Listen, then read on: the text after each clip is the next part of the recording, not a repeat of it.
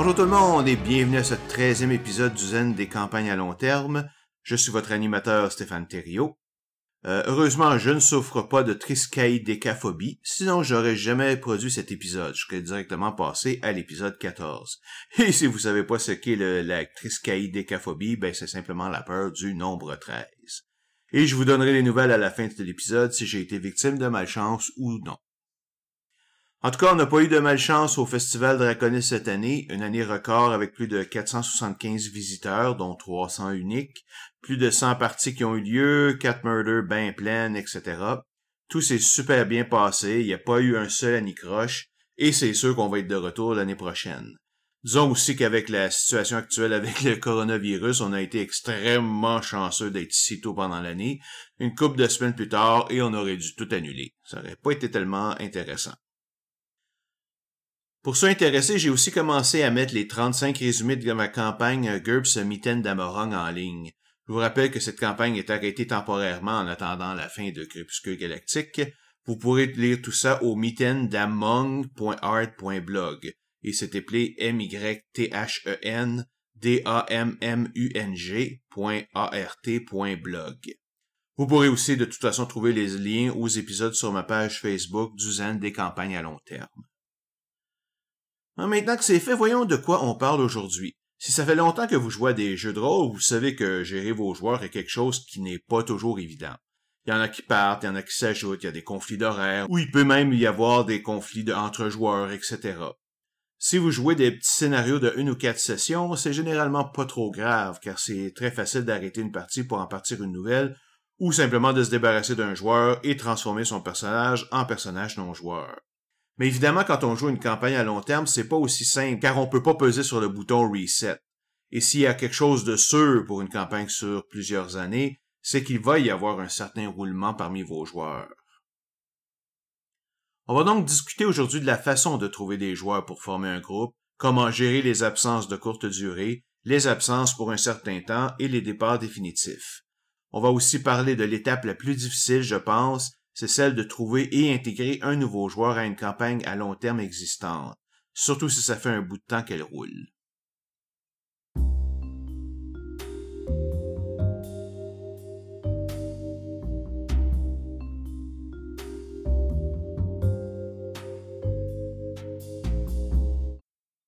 Commençons tout ça par le recrutement des joueurs pour votre campagne.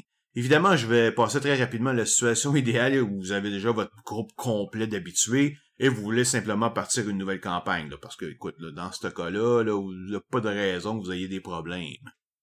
Si vous devez trouver un ou plusieurs nouveaux joueurs, par contre, c'est pas nécessairement très facile. Encore une fois, la différence entre juste jouer une aventure et partir une campagne à long terme est que vous allez jouer avec cette personne pendant possiblement des années. Et bon, faut être honnête, là, ce n'est pas tous les rôlistes qui font des bons joueurs de campagne à long terme ou qui vont bien s'insérer à votre groupe. J'ai d'ailleurs parlé dans mon épisode 5 des bonnes qualités d'un joueur à long terme. Évidemment, vous pouvez pas savoir si vos joueurs les possèdent car vous ne les connaissez pas à ce moment-là.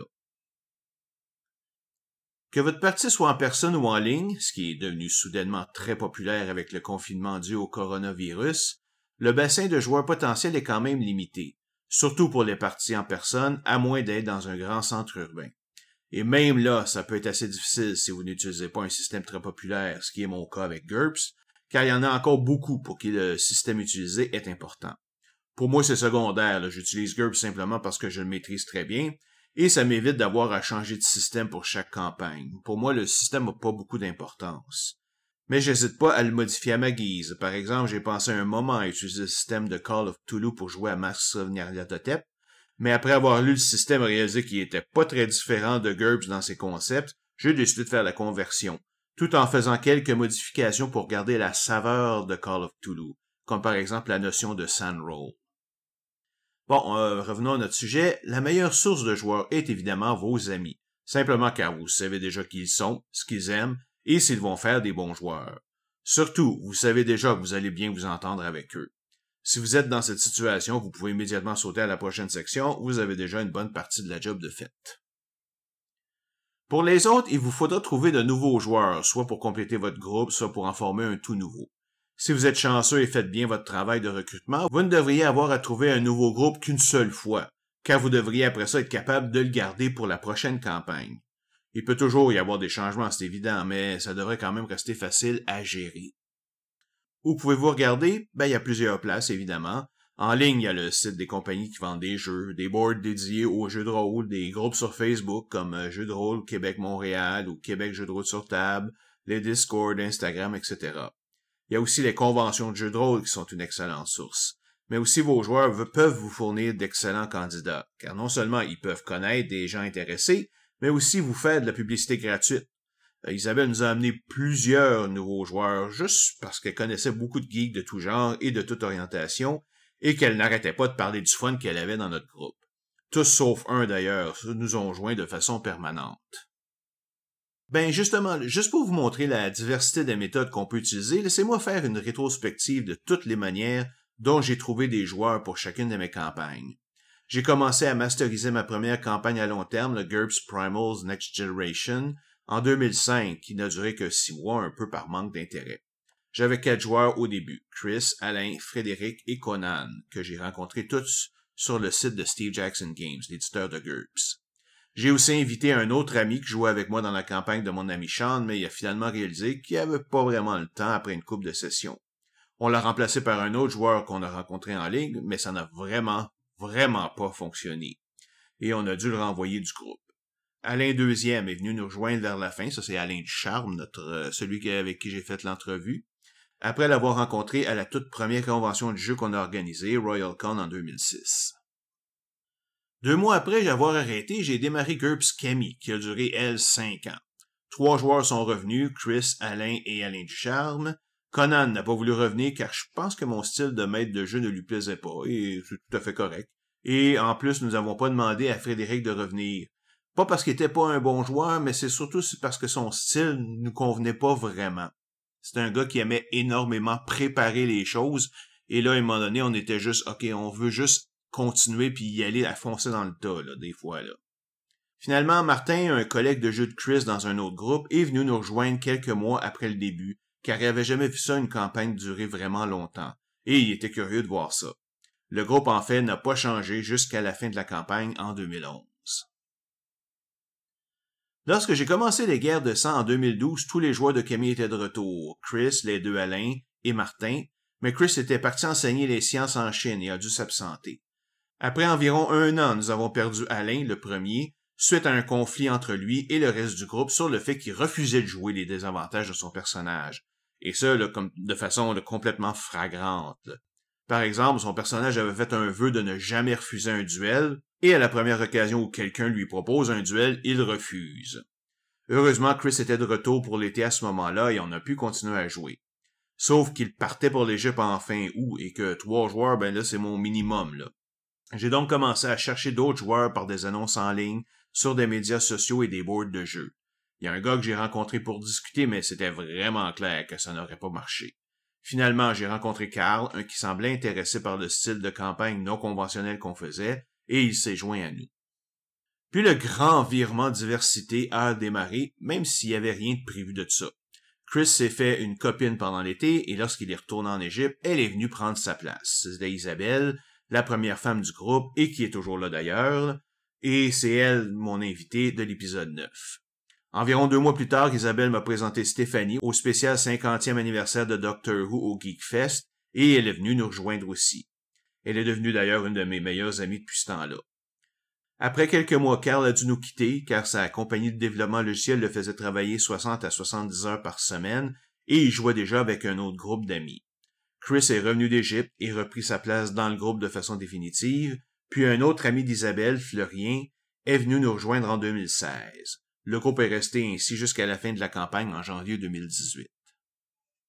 Comme on jouait aux deux semaines, guerre de sang alternait avec des parties de notre ami Alain Ducharme, qui nous a offert une campagne de GURPS Dungeon Fantasy, puis Pathfinder Kingmaker, qui est toujours en cours.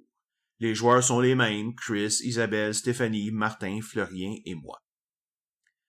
Parallèlement à ça, en 2015, j'avais parti une autre campagne GURPS Rédemption. Pour ceux qui suivent mon podcast, c'est la campagne que j'ai arrêtée après le premier scénario parce que j'avais juste aucune idée comment continuer. Chris, Isabelle et Stéphanie étaient là, mais avec deux nouveaux amis d'Isabelle, Olivier et Luc.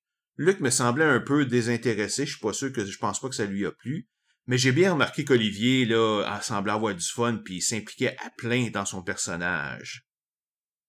Entre-temps, j'avais participé au festival Montréal Joue comme volontaire en 2016, juste pour le plaisir. Ça a eu deux effets très intéressants. Premièrement, ça m'a permis de voir qu'il n'y avait pas de jeu de rôle et de proposer le retour de Draconis en 2017. Et deuxièmement, de rencontrer ma prochaine joueuse, Tally tout à fait par hasard. On a juste simplement travaillé ensemble au bord du Festival de jeux de Société de Montréal et on a donc pu discuter ensemble. Je commençais à ce moment un radiothéâtre inspiré de la guerre de sang et je lui ai offert de participer, ce qu'elle a accepté. J'ai aussi appris qu'elle était intéressée aux jeux de rôle, mais n'avait jamais eu l'occasion de jouer. Le lendemain, je lui ai envoyé le script du radiothéâtre pour lui montrer que j'étais pas juste un vieux pervers qui voulait l'inviter seul chez lui, là. Donc, avec une semaine sur deux de libre et au moins deux nouveaux joueurs intéressés, j'ai décidé en juillet 2016 de démarrer Crépuscule Galactique avec Chris, Isabelle, Stéphanie, Florien, Olivier et Tali. Et Olivier est également venu nous rejoindre plus tard dans Kingmaker. Aujourd'hui, en mars 2020, il et elle sont toujours tous là. Élise, une Française que j'ai rencontrée à Draconis 2019, c'était littéralement sa deuxième journée au Québec. Elle était débarquée de l'avion le jour d'avant et s'est ajoutée au printemps 2019, mais finalement a dû se désister quelques mois plus tard, car elle n'était pas vraiment à l'aise de s'insérer dans une campagne assez complexe qui roulait depuis trois ans. En automne 2019, Isabelle nous a introduit un autre de ses amis, Samy, qui lui n'a pas eu ce problème et il est avec nous depuis ce temps-là. Mais ce n'est pas tout. Ça allait tellement bien qu'en 2017, sous l'impulsion de certains joueurs, je ne donnerai pas leur nom, j'ai commencé une autre campagne, Mitaine d'Amorogne, celle dont je parlais au tout début. Les joueurs Chris, Martin, Olivier, Florien et Stéphanie. Isabelle, qui devait venir également, n'a pu le faire car elle devait travailler des heures de fou à son travail. Mais on s'est arrangé et elle est finalement venue nous rejoindre pour de bon en 2018. Sauf que là, je me suis rendu compte qu'avec trois campagnes simultanées, même si chacune est aux deux semaines et un, un comme joueur, c'était juste trop pour moi. Comme j'ai décidé que toutes mes campagnes se passaient dans le même multivers et étaient différentes facettes du même conflit, et que d'Amorong, qui veut dire le crépuscule des mythes, était la méga campagne qui regroupait le tout, j'ai simplement décidé de la mettre de côté sur un cliffhanger à l'épisode 35 et de la continuer quand Crépuscule Galactique sera terminé. La situation est restée stable jusqu'en janvier 2020 où j'ai décidé de partir Master of Nyarlathotep. Eh oui. Pour deux raisons, permettre à Elise et Martin de revenir jouer avec nous, et parce que jouer une campagne toute faite sera probablement plus simple en termes de travail hors session pour moi. Et bon, j'ai toujours été un fan du mythos et des campagnes de Chaosium. Évidemment, avec le coronavirus, toutes nos campagnes ont migré sur Discord le temps du confinement, mais il se peut que je garde Mask of en ligne après, car Elise a dû retourner en France pour le moment. Ah ouf, euh, c'était 16 ans résumé en quelques paragraphes. Comme vous avez pu voir, il y a de tout. Des sites d'éditeurs, des sites de fans, des conventions, des blondes, des amis, des amis d'amis et même des rencontres complètement aléatoires. Moi dire comme on dit, on n'est pas souvent responsable de ce que la vie nous offre, mais on est toujours responsable de notre réaction à ce qu'elle nous offre. Et quand elle nous présente des occasions, c'est à nous de les saisir au passage.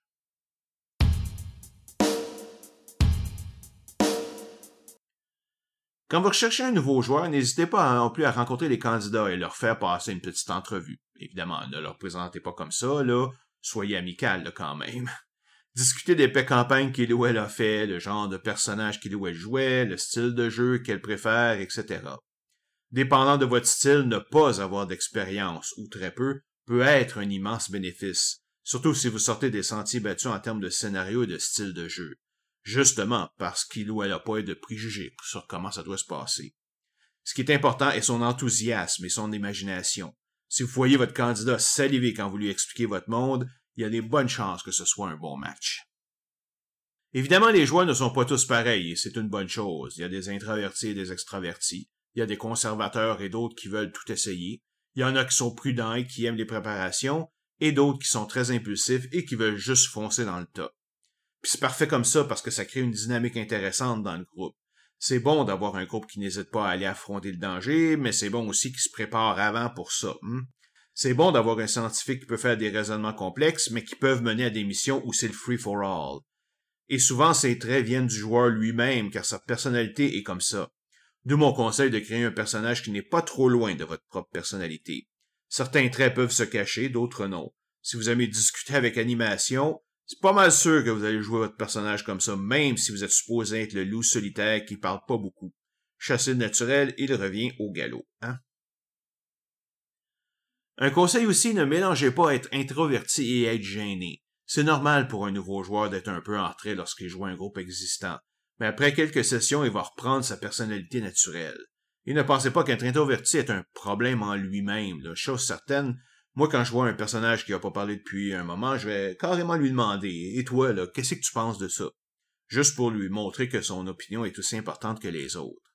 J'ai remarqué qu'avec le temps et de l'encouragement, la personne va s'habituer à prendre des initiatives par elle-même et devenir plus participative.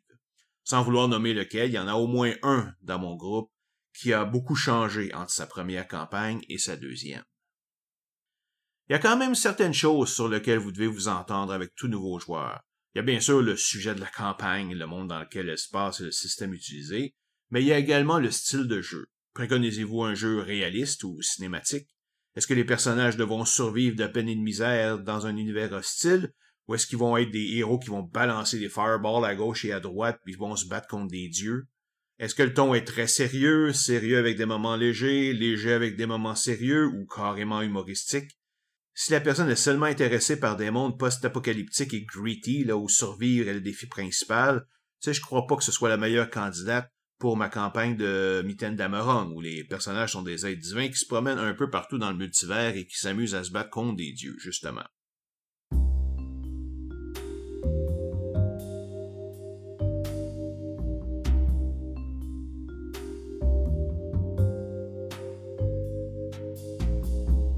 Une fois la campagne démarrée, il y a une chose dont vous pouvez être sûr, c'est que des joueurs vont s'absenter, que ce soit pour une seule partie, une période prolongée ou de façon permanente. On va voir dans cette section comment gérer ces différents cas. Plus vous avez de joueurs dans votre groupe, moins il y aura de parties complètes. Avec six joueurs pour Crépuscule Galactique, par exemple, je dirais que nous manquons un joueur ou deux environ 50% du temps. Par contre, plus vous avez de joueurs, moins c'est grave quand il vous en manque un. En général, tant que vous n'avez pas passé sous votre nombre minimum de joueurs, pour moi c'est trois, il n'y a pas vraiment de problème. La plupart du temps, il est facile de transformer les personnages des joueurs absents en personnages non joueurs, ou de simplement demander à d'autres joueurs de les jouer pour cette session. Personnellement, je préfère la deuxième solution car j'ai toujours tendance à oublier les PNJ sous mon contrôle. Bon, mais ça c'est vraiment votre choix. Il y a deux cas où l'absence d'une seule personne peut causer un problème, même à court terme c'est si vous vous retrouvez avec pas assez de joueurs, ou si le personnage absent a un rôle très important à jouer dans la session qui s'en vient. Et ben, vous voulez qu'il soit là pour le jouer. Dans le premier cas, vos possibilités sont limitées car vous n'avez carrément pas assez de joueurs, là. mais ça veut pas dire que vous devez annuler la partie nécessairement. Ça ne m'arrive plus maintenant car j'ai juste trop de joueurs, mais quand j'ai commencé Camille, j'en avais que trois. Alors je me suis entendu avec mes joueurs que si l'un d'eux devait s'absenter, nous allions plutôt jouer une partie spéciale avec les deux autres c'est-à-dire revivre en rêve un épisode de l'histoire d'un des personnages présents pour qu'ils puissent découvrir ce qui s'est vraiment passé. En fait, c'est un processus que j'utilise même dans mes campagnes actuelles parce que c'est intéressant et quand, par exemple, il manque deux, trois personnes, car ça permet vraiment d'aller dans le psyché des personnages. Vous pouvez aussi utiliser ces épisodes pour préparer le futur via des rêves prémonitoires, par exemple. Une anecdote à ce sujet dans Crépuscule Galactique, un jour qui me manquait trois personnes, j'ai décidé que les joueurs allaient chacun revivre un événement passé en rêve, mais en le modifiant pour que ça devienne un cauchemar, ou leur montrer ce qui aurait pu se passer s'ils s'étaient vraiment laissé aller. Pour Phoebe, ma violoniste, je lui ai fait vivre un concert qu'elle a donné, mais dans le cauchemar, elle a fait une musique qui a causé les spectateurs de s'entretuer. C'en est resté là. Puis voilà deux sessions, elle a consciemment utilisé sa musique pour injecter un sentiment de vengeance extrême au groupe et aux spectateurs lors d'une séance de punition publique d'un traître et de son groupe, ce qui a amené à leur mise à mort de façon très cruelle, surtout pour le chef. La nuit suivante, se rappelant son cauchemar, elle a été prise d'un dégoût certain pour elle-même et ses actions, et a fait un vœu de ne plus jamais utiliser sa musique pour provoquer la violence de cette façon. Un autre exemple est venu de Guerre de sang par deux absences de deux sessions d'Alain du Charme. Pendant sa première absence, j'ai simplement envoyé son personnage, Radley, ailleurs, sauf qu'au début de la première session, son personnage a eu une vision et a appelé ses confrères en pleine nuit pour dire qu'ils aillent sauver les athlètes olympiques de Berlin d'un incendie criminel qui allait détruire tous les dortoirs. Ils réussissent à les sauver en grande majorité. Puis quand Alain est revenu, juste pour faire intéressant, je lui ai dit qu'il ne se rappelait même pas avoir rappelé ses collègues, mais il n'y avait rien de prévu derrière ça. Plusieurs mois plus tard, Alain doit encore s'absenter pendant deux sessions. Au lieu de continuer l'aventure en cours, j'ai eu un flash. Qu'est-ce qui serait passé si Radley n'avait pas appelé ses collègues pour qu'ils sauvent les athlètes? Et qui a fait cet appel? Et là, j'ai imaginé un scénario qui se passait neuf ans plus tard, dans un monde pratiquement détruit, où le groupe était tout ce qui restait de résistance. Leur mission sur deux sessions, trouver ce qui a mené à cette catastrophe, la mort des athlètes, libérer Radley qui avait été transformé entre-temps en robot, et envoyer sa conscience dans son corps de 1936 pour qu'il prévienne ses collègues de sauver les athlètes. Paf, je bouclais la boucle.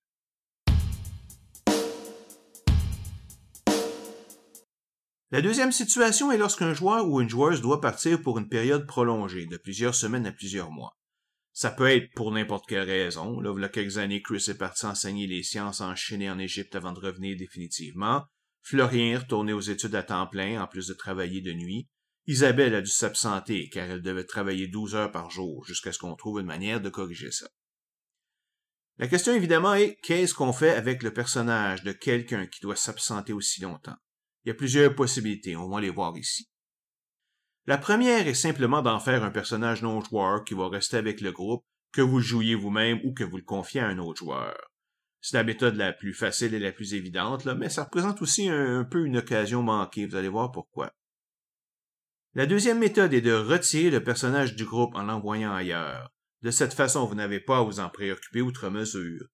Mais encore une fois, je pense que c'est une occasion manquée. En fait, la meilleure méthode que je peux penser pour moi est une extension de la deuxième, mais au lieu de juste envoyer le personnage ailleurs, envoyez-le ailleurs fait quelque chose qui va avoir un impact sur lui et ou le reste de la campagne. C'est une excellente occasion aussi de changer le personnage, de le faire évoluer dans une direction qui serait difficile à suivre si le joueur était toujours dans le groupe. Par exemple, le joueur voudrait que son personnage apprenne une nouvelle spécialisation qui prendrait des mois ou même des années à maîtriser, alors que faire un saut dans le temps dans la campagne n'est pas vraiment possible à ce moment-ci. Encore mieux est lorsque vous savez à l'avance qu'un de vos joueurs doit s'absenter, car vous pouvez préparer son départ et l'insérer dans le déroulement de la campagne. Vous pouvez même en faire un point tournant de la campagne, un de ces fameux points pivots qui font passer la campagne d'une phase à une autre. Un exemple parfait dans Guerre de sang. Chris était revenu de Chine à la fin du printemps, mais on savait qu'il partait pour l'Égypte à l'automne. En y passant, j'ai eu une idée que j'ai soumise à Chris et il acceptait. En fait, il y avait un personnage non-joueur, le treizième comte de Saint-Germain, qui servait un peu de patron au groupe, mais je savais que je devais me débarrasser de lui à un moment donné pour que le groupe trouve sa pleine indépendance. Mais en même temps, il était le descendant d'une race disparue et je me devais de garder cette connexion parce que c'était important pour la campagne. Et en plus, le personnage de Chris était seul capable de maîtriser cette technologie. Nous avons donc décidé que lors d'un voyage dans une très ancienne cité, le comte allait mourir et passer le flambeau au personnage de Chris de façon secrète. Lorsque le groupe est retourné dans le monde normal, le personnage de Chris est resté derrière et a complètement barricadé la place. La campagne a continué quelques mois sans Chris, puis quand il est revenu, il a révélé au reste du groupe qu'il était devenu le quatorzième comte de Saint-Germain. Une alternative que j'ai utilisée lorsque Florien a dû quitter temporairement le groupe de Crépuscule Galactique, nous avons décidé que Nova allait s'exiler sur une planète pour apprendre l'alchimie. Et après un certain temps, j'ai même organisé un petit scénario sur trois sessions, juste pour elle, pendant les fins de semaine où Florien était disponible. Et ce scénario, en fait, était un crossover avec Mitaine d'Amerong, via la démon de Stéphanie, qui aura beaucoup d'impact dans cette campagne. La prochaine étape est bien sûr de préparer le retour de la personne. Si son personnage est resté avec le groupe comme PNG, bon, il n'y a pas grand chose à faire, le joueur reprend simplement le contrôle de son personnage. Par contre, s'il était séparé du groupe, vous avez l'occasion de le faire revenir d'une façon dramatique, alors saisissez-la. Préparez un scénario où ses habiletés ou connaissances sont nécessaires, juste pour que les autres joueurs se rappellent rapidement qui il est et ce qu'il peut faire. S'il a acquis une nouvelle habilité, ben offrez-lui une occasion de l'utiliser. Aussi, vous n'êtes pas obligé de le faire juste apparaître soudainement, là. Peut-être qu'il devient en danger, et la manière de réintégrer au groupe est de le secourir. Un de mes joueurs de mitaine devait s'absenter pendant trois ou quatre parties, alors son personnage s'est fait capturer, et le reste du groupe a pris les trois ou quatre sessions suivantes pour le retrouver et le libérer, et amener à l'introduction d'un nouveau personnage joueur dans le groupe. Ou au contraire, peut-être que c'est le groupe qui est en grand danger et le personnage va faire son grand retour triomphal pour le sauver. Utilisez votre imagination. Euh, allez plus loin si vous êtes capable de le faire. C'est toujours le fun de voir. Ça arrive pas souvent ce genre d'occasion-là, donc profitez-en quand ça arrive.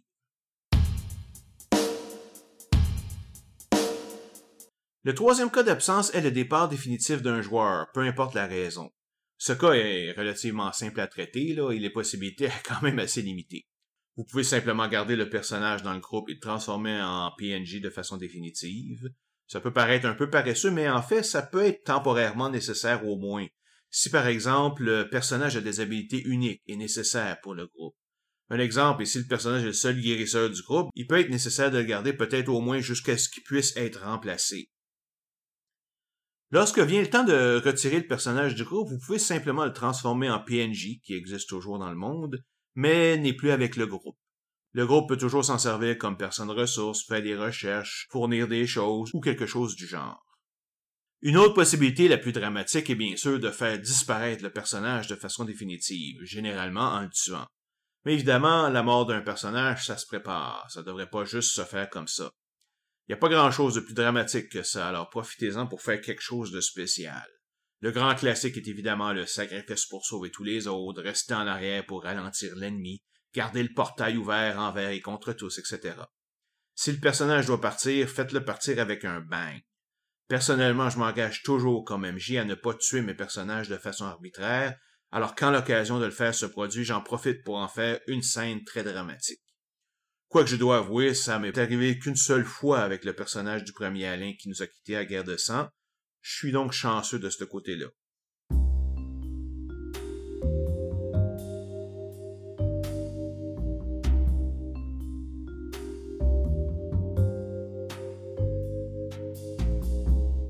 Ah, euh, il me reste un sujet à aborder et c'est celui de l'intégration d'un nouveau joueur à une campagne existante.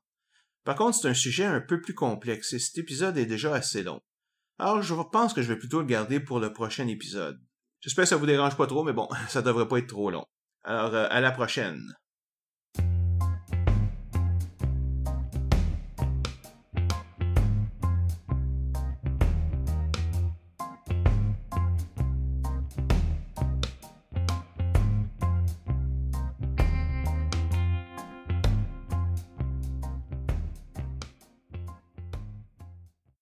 Et non, c'est pas complètement terminé. Je vous ai dit au début que j'étais pour vous dire si cet épisode a été malchanceux.